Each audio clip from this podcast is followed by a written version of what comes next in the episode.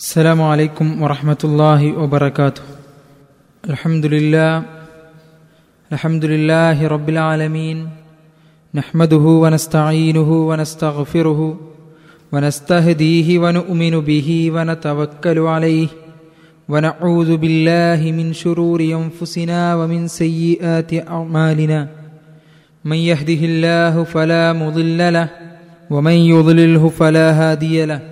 وأشهد أن لا إله إلا الله وحده لا شريك له وأشهد أن محمدا عبده ورسوله أرسله بالهدى ودين الحق ليظهره على الدين كله ولو كره المشركون.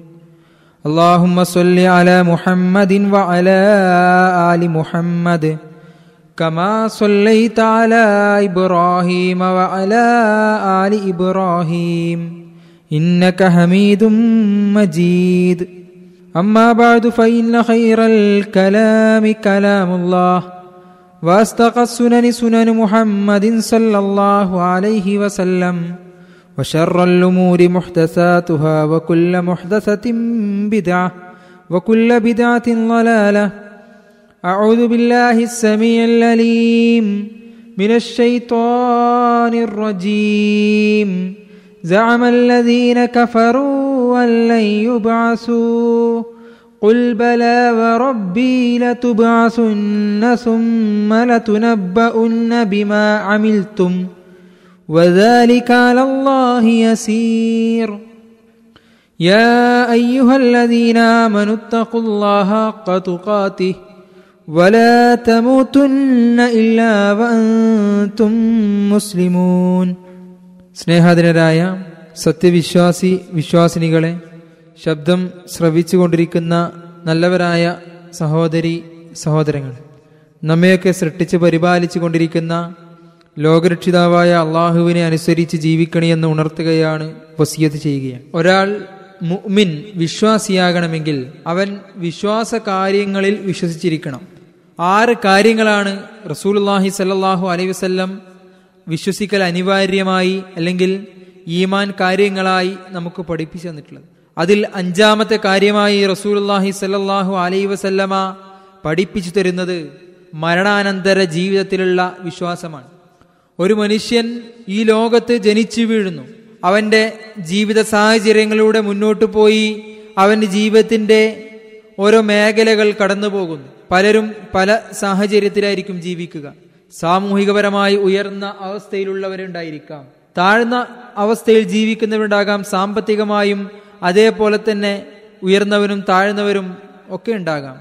പക്ഷേ പ്രായം കൊണ്ടായാലും സാമൂഹികമായാലും അല്ലെങ്കിൽ സമ്പത്ത് കൊണ്ടായാലും ഉയർന്നവരും താഴ്ന്നവരും ഒന്നും വിഷ് വ്യത്യാസമില്ലാതെ അവരൊക്കെ അനുഭവിക്കേണ്ട ജീവിതത്തിന്റെ ഒരു മഹത്തായ യാഥാർത്ഥ്യമാണ് സത്യമാണ് മരണം എന്നുള്ളത്.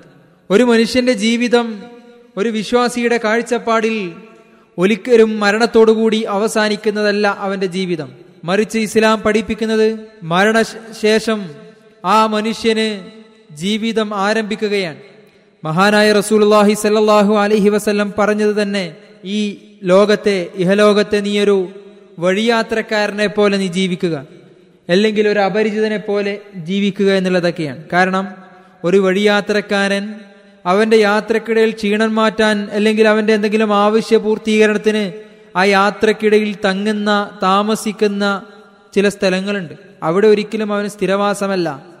മറിച്ച് അവന്റെ യാത്ര അവിടെ നിന്നും വീണ്ടും ആരംഭിക്കേണ്ടതാണ്.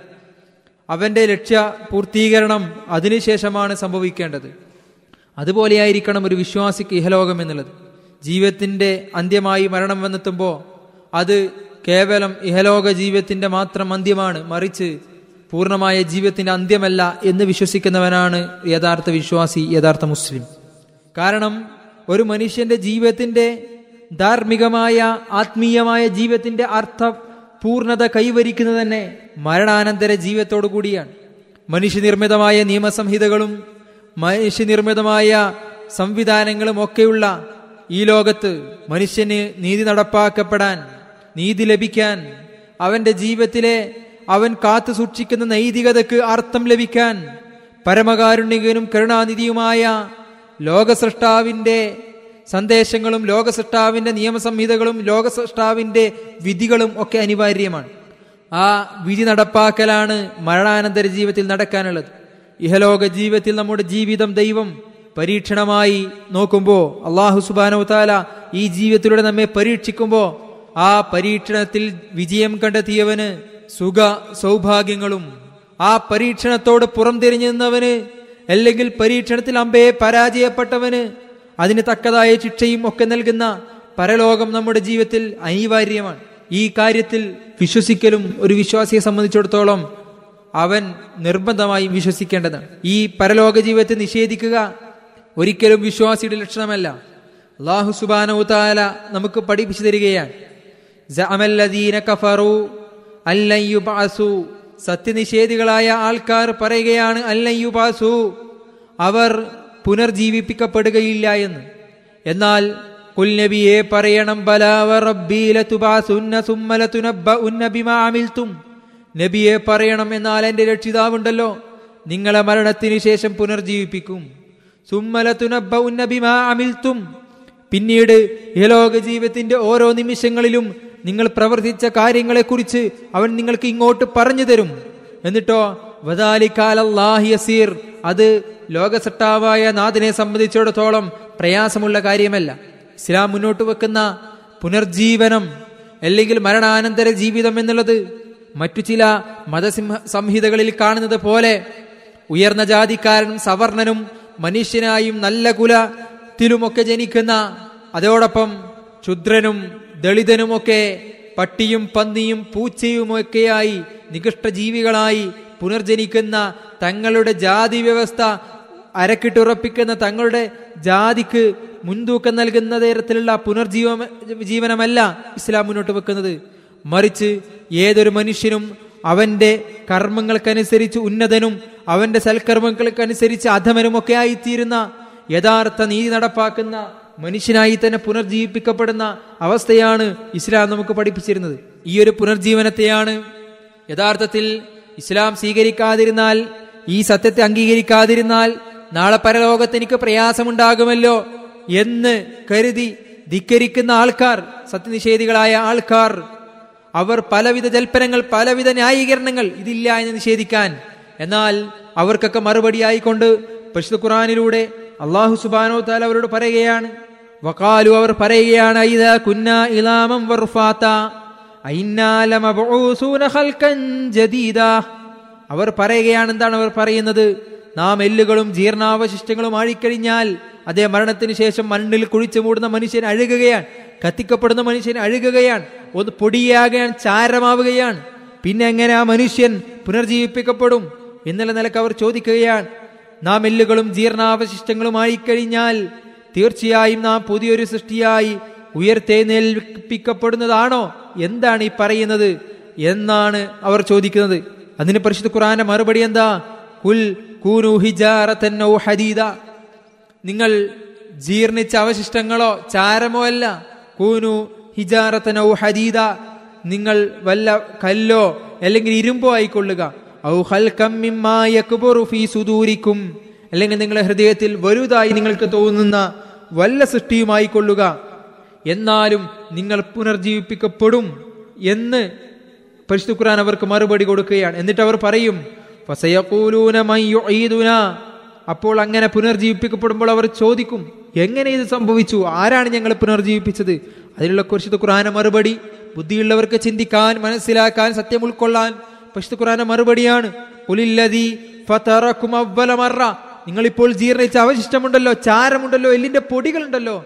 പക്ഷേ നിങ്ങളെ ഒന്നുമല്ലാത്ത അവസ്ഥയിൽ നിന്നും നിങ്ങളെ ഉണ്ടാക്കിയവനുണ്ടല്ലോ അവനാണ് നിങ്ങളെ മടക്കിയത് നിങ്ങളെ പുനർജീവിപ്പിച്ചത് എന്ന് പരിശു ഖുറാൻ സത്യനിഷേധികൾക്ക് മറുപടി കൊടുക്കുകയാണ്.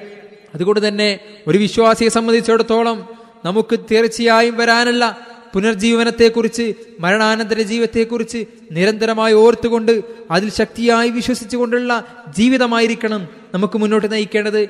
കാരണം എന്താ? വലൗ അന്ന ഇതാമിത്തിന തുരിക്കിന ലക്കാനൽ മൗത്തു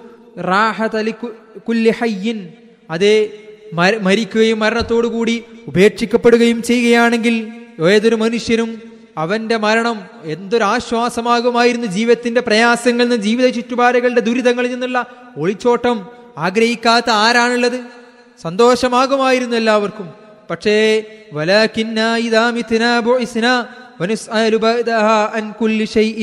എന്നാൽ മരണത്തോടുകൂടി നമ്മെ ഉപേക്ഷിക്കപ്പെടുകയല്ല മറിച്ച് മരണത്തിന് ശേഷം പുനർജീവിപ്പിക്കപ്പെടുകയും എന്നിട്ട് നമ്മുടെ ജീവിതത്തിന്റെ ഓരോ കർമ്മങ്ങളും ചോദ്യം ചെയ്യപ്പെടുകയും ചെയ്യുമെന്നുള്ള ഉറച്ച വിശ്വാസം നമുക്കുണ്ടാവണം. മരണാനന്തര ജീവിതത്തിൽ നല്ല വിജയം കൈവരിക്കുന്ന യഥാർത്ഥ വിശ്വാസികളിൽ അള്ളാഹു നമ്മേവരെയും ഉൾപ്പെടുത്തി അനുഗ്രഹിക്കുമാറാകട്ടെ. വാഹ്റദ് റബിലാലമീൻ അസ്സലാമലൈക്കും വറഹമത്തല്ലാഹി വബർക്കാത്തു